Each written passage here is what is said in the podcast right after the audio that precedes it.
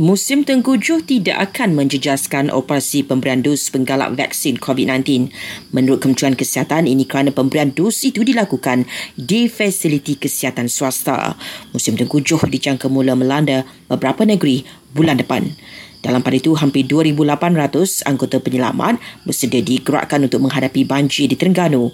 Ia melibatkan enam agensi penyelamat antaranya Bomber, PDRM, APM, ATM dan APMM.